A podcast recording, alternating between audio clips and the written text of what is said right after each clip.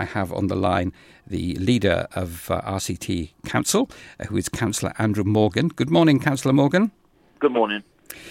Now, uh, we set this up actually some time ago with knowing that we had a two year anniversary coming up. I think it's actually tomorrow, isn't it? The, the second anniversary of, uh, of Storm Dennis. So we thought we'd touch base on on what happened, you know, which was terrible, and loads of floods happened.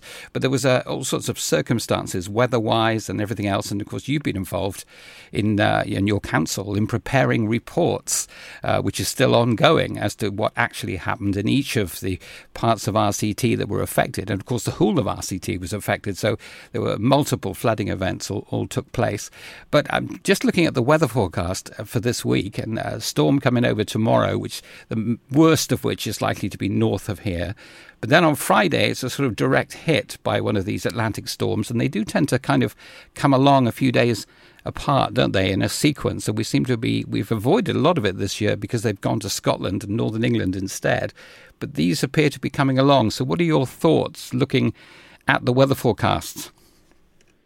Well, first of all, for this week, the the two storms, as you rightly said, Wednesday um, not a direct hit on Wales, more to the north of the UK, but Friday is one of more concern. Just to say, first of all, that these are not so much of a concern for rainfall levels, which there is going to be bands and periods of heavy rain, and obviously our crews will be out. The biggest risk on Friday is actually from very strong winds. Um, and just to say that the storm is still developing, and the advice obviously will be provided uh, later in the week. But potentially on Friday, this could be an exceptionally strong storm in terms of winds. So the local authority and other agencies could well be issuing public advice uh, in advance. Um, we could potentially see power outages, trees down, etc. So we are keeping a very close watch. But you are right. Once once we get into a, a certain period, it's a bit like a conveyor belt when these storms come in off the off the um, uh, ocean. It's just we pile up one after another, and that's very very similar to what happened when we had Storm Dennis because Storm Dennis was an exceptional storm in the amount of rain that it dumped on our area, particularly over South Wales and southern England. But it was in a period of about nine or ten days where we had a succession uh, of storms, and Storm Ciara, if you recall, was the weekend before, where we again we had a lot of rain. And some parts in RCT at, at that time had 10 inches of rain. It was over 250 millimetres of rain, yeah. which in any time is, is quite exceptional. But it, it does, unfortunately, you know, when we see these kind of storms line up um, and we're expecting one after another, it does obviously for a lot of people bring back memories of two years ago. Yes, well, in, indeed, and and you say the, you know, these processions of storms, the things that they can tend to do is lay down, you know, lots and lots of water, uh, which then saturates the ground, so that when you have another storm, the water just runs off the ground rather than sinking into it, and so on. And uh, as you say, uh, there were actually a couple of storms, um, uh, you know, before Dennis, which had had that effect and kind of filled the ground up, if you like. And then, uh, am I right in thinking? Because I, I looked at your overview report that you put out, which is largely about the weather situation and how the weather conspired really to drop really unusual amounts of rain, particularly on the Rhondda valleys, where the you know the monitoring stations had unprecedented amounts of rain recorded in a short time. Was it right that actually the storm kind of stopped moving as well? Yeah, well, it, it appeared that what normally happens, if I say in very simple terms, that when we have periods of very heavy rain, um, they're normally short-lived. You're talking maybe like six or eight hours at most, and that means that when the heavy rain, say the very top of the Cynon and Hirwaun and the very top of the Rhondda, say at Tynewydd, when that heavy rain works its way down the valleys, you know, the river surge as such comes down, by the time it gets down to Pontypridd, you know, many hours later, then the weather system has moved on, so that local catchment isn't then dealing with the local rain coming from local streams and gullies and drains, etc. So it kind of balances out um, by the time the peak from up the valleys comes down. Because we had such an intense period of rain, the ground was saturated. It meant the river levels responded and streams responded very quickly. But the rain was so intense over a long periods, well over 24 hours, that actually um, it was a, a kind of a perfect storm of all the things come together at the wrong time, and that's why we saw such devastation across the valleys. At what point, when it was all unfolding, uh, because you were very much at the sort of front line, really, of, of you know the rising water everywhere and, uh, and, being out trying to help people, as indeed all the councillors and elected representatives were trying to help their communities. But at what point did you get to the point where you think, hang on a minute, this is you know worse than we expected? If I just go back a little bit, that that week we were preparing for the storm and the indications were that it was going to be a severe storm, but obviously nothing on the scale of what we did end up facing. Um, but that that day on the Saturday it was, the, I, I had had a briefing with staff. I'd actually gone out and met some staff who were doing some checks. Um, I went out with one of the supervisors to some of the locations we put in temporary pumps, which was way over and above anything we'd done previously, but just to make sure in some of those hot spots where we put pumps in. And actually, that evening, while the weather was really poor, um, I actually went for some food about seven o'clock. I came back home about nine o'clock, and I was relatively uh, relieved that there was relatively minor flooding up until about 9 p.m. And then I had the first call at about 20 past 10 in the night to an issue in my own area where the Glenboi pumping station was being overwhelmed and the road started flooding and we knew that um, unless that was resolved, the water would continue to rise and then houses would flood. I was back and forth there until about midnight. I then received a few calls of other issues in my own local area. So as the local councillor was out and about, I was speaking to our staff on the ground um, elsewhere, getting a bit of a picture. And we were generally, up until about 11, 12 o'clock, we were getting some you know, significant numbers of calls, but nothing that um, would actually kind of describe the night as it would unfold. And it was probably um, around 1 p.m when we called up the emergency planning to uh, the location of Glenboi because at this point properties were then being inundated and we feared even the fire engines pumping water that the water would get um, several feet deep in a, a, lot of houses. We started getting the picture then probably about half past one and then I had a call from member of staff shortly after that who probably the worst call now, the worst kind of message you get is that cars have been seen going down the river underneath Pontypridd Bridge and that one had its headlights on. Um, that was the point when uh, both the emergency services and local authority were coming to terms with the scale of what was happening at several points across the country. And at that point, you know, obviously fears are that somebody in a car may have been swept away and we could be looking at deaths. Um, around that time, both myself and emergency planning uh, were making contact with key officers in the local authority, senior officers, and liaising with emergency services. And then the decision was taken that we would set up a, uh, an operations office at one of our local depots, which was at Abercynon. It was the most convenient for senior officers to get to because of the road network was really you know, quite difficult that night. And then by the time we all arrived and we were then getting updates through emergency planning and through the local resilience forum, so the police and all the emergency services were dialed in. It started to become clear, I would say, probably at 3 p.m., uh, sorry, 3 a.m. in the morning, the actual sheer scale of what was happening. Council services and oh, our staff uh, and our call centre and the staff on the ground were simply overwhelmed by this point. And when we were discussing the emergency services, it was the same message coming back both from the police and from the fire service that the number of calls for assistance coming in was far outstripping anything that we could provide. So for a period of time, it was only the most very urgent calls we were dealing with. Um, and I also recall that you know some of the some of the stories and some of the updates we were getting at the depot from staff out on the ground. We also realised that obviously a lot of our council staff were also putting themselves at risk in trying to go and help people. Um, we had cars trapped in deep flood water um, houses being inundated, people uh, in those houses. Some didn't have upstairs to go to, you know, in some cases it was bungalows.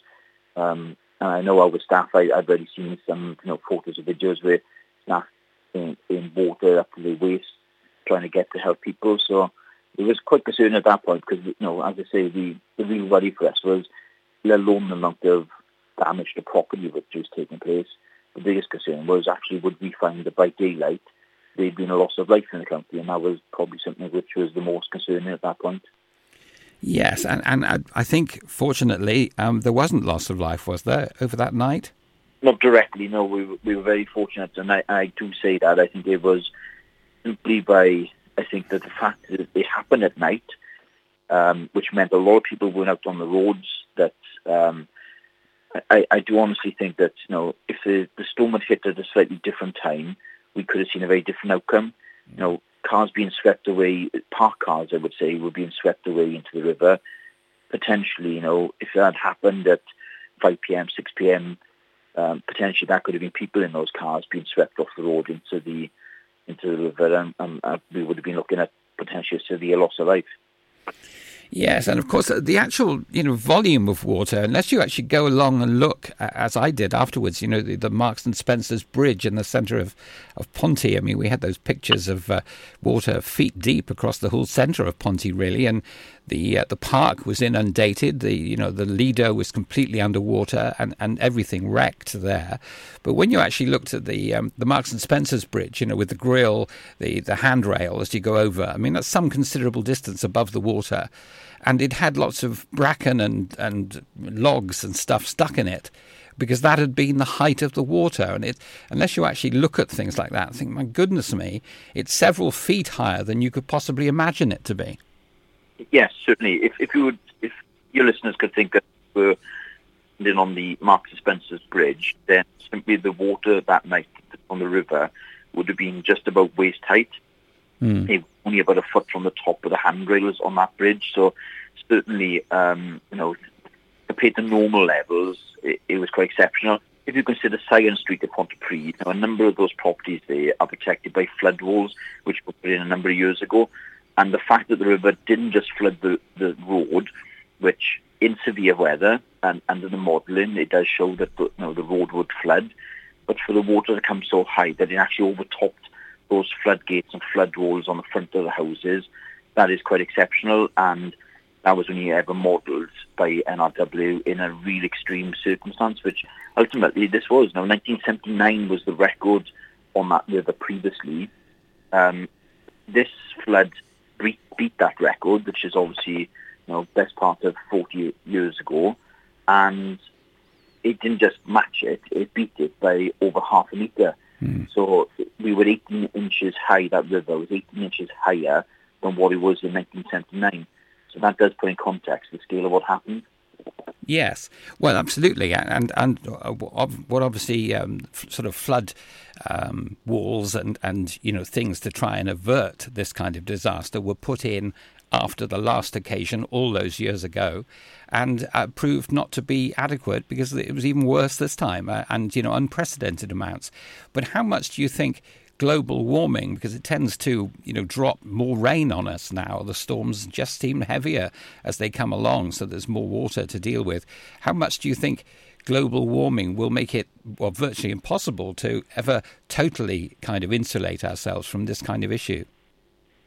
Well, all the advice we get in is that you know, these storms will become more frequent, they will become wetter. We could see in the future between 10 and 30% more rainfall than what we get now.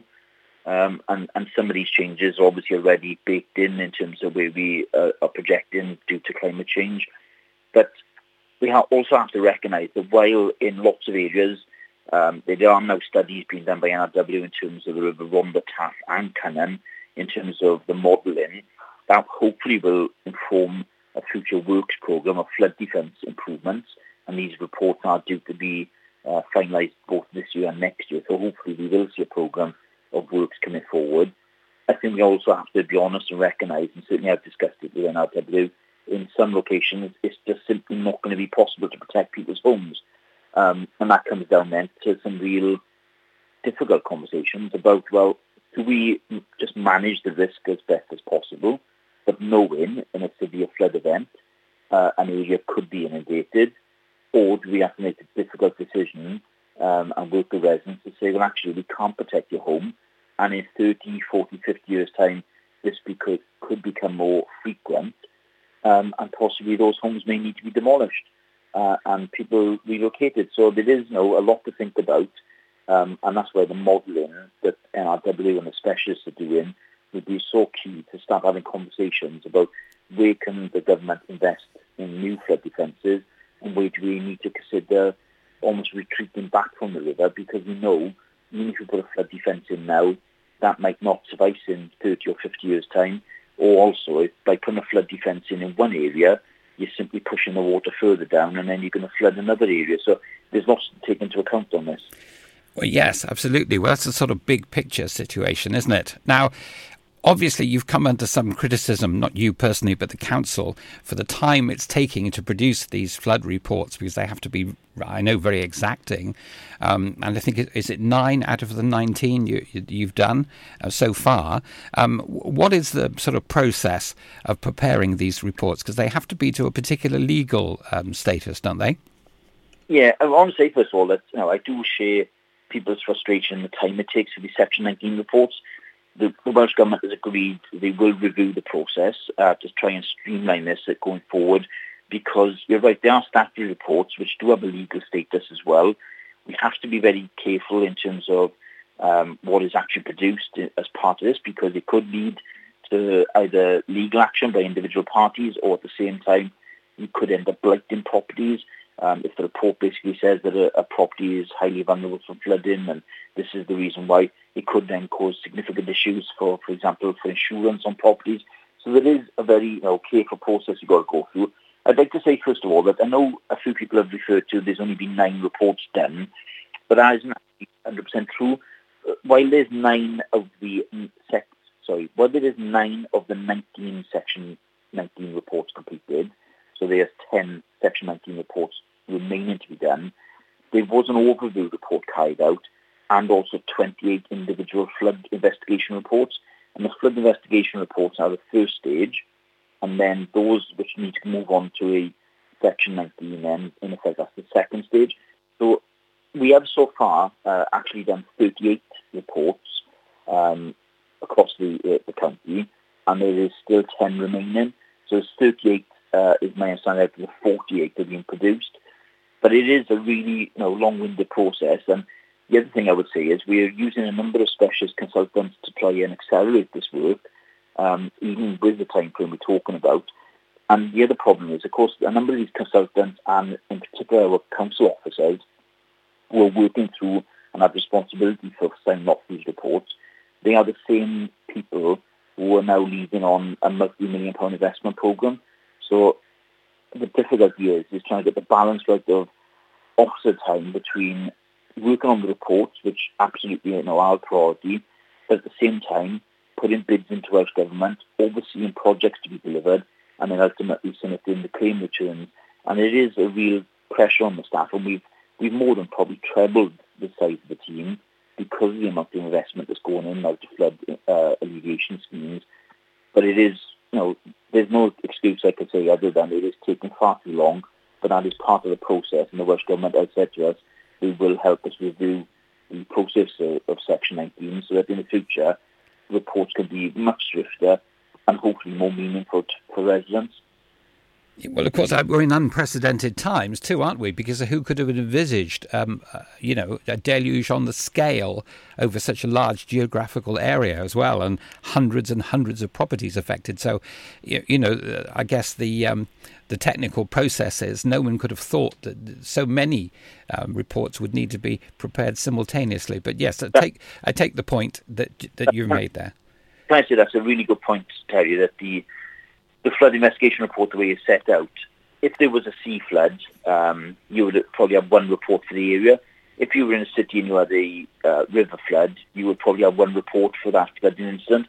We unfortunately have had to do an individual report for each flood area. So the flooding in Pontypridd, while it was from the same river, the flooded area was not connected to, to, to the forest, for example. So therefore, they are two separate reports. Where we had flooding from culverts in, say, Trehafod or flooding from culverts in Mountain Ash, my own area. Again, although they were all from the same storm or from watercourses, because they were different locations, everyone has to have a different report. So how, how we get a system that is much more slicker, gets to the facts, gets the answers people want, um, is something we are now discussing with Welsh Government about a review. Okay. Well, on, on, previous conversations we've we've had on this, you have made made it clear that the council has moved forward as fast as it can do to do things that obviously need doing. So, and uh, one of these things is to is to build a control room that you've got there at the council HQ, so you can monitor issues like this. I mean, how many, you know, what practical moves have you made so far?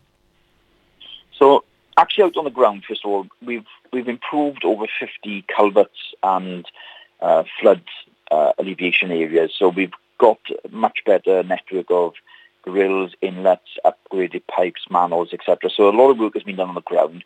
As part of that, we've installed uh, CCTV cameras. Residents may have seen these popping up next to culvert ins, uh, intakes. So there's a, a pole, looks like it's a grey little boxes, but it's actually a camera with a solar panel on top. These give very good images and they're all sent back to our emergency control room. So every time there's a yellow or amber warning, our emergency control room is staffed. Uh, it was staffed actually on Sunday. Uh, it was staffed from midnight on Saturday night through until about 7, 8 p.m. on Sunday night.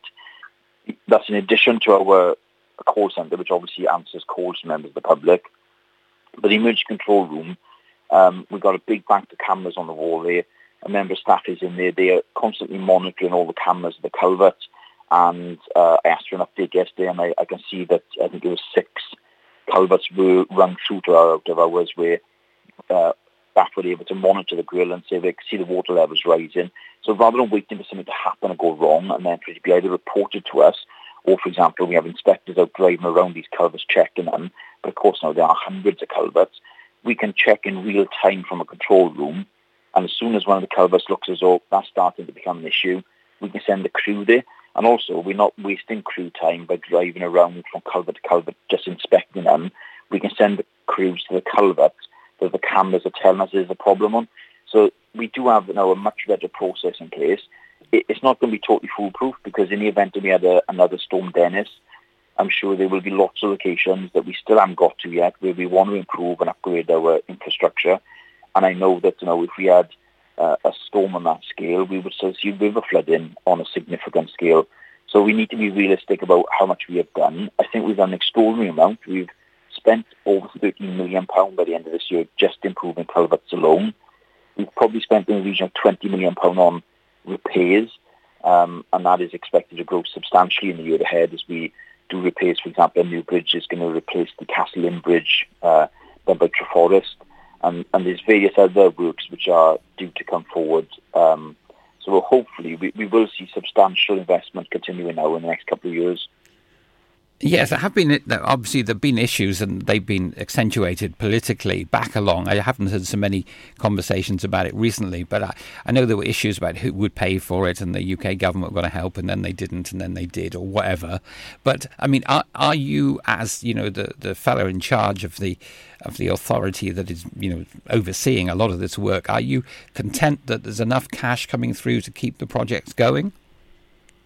Yes, actually. Um we got it's the reverse situation. I, I, no, I, am not being party political here, but in fairness to the Welsh government, they they really are supporting us with significant sums of cash, both in terms of um, infrastructure repairs following the storm, but also then infrastructure upgrades such as the culverts and flood alleviation schemes.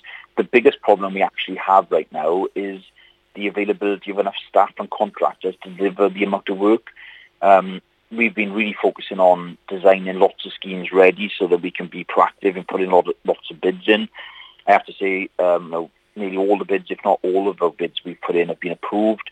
So we have been able to draw down millions of extra funding. Uh, but then the tendering process, of course, now with COVID, there's been a real impact on a lot of uh, companies out there, a lot of construction firms. So they are struggling on occasions with their own staffing levels. But of course, we also got pent-up demand. So we're during the pandemic, there was you know, a lot of shutdowns and work was scaled back by a lot of construction sector. That work now is all coming to the forefront, and there is a real shortage. So in terms of contractors to actually build the culverts, upgrade them, carry out the work we want to do, we are juggling things around to make sure that we, we put as many staff on this as possible. But of course, we've got other works we would like to be doing. We are still trying to keep up with our substantial resurfacing program on highways and footways, we're still doing other investment uh, priorities, but it's a balance and it's a difficult one.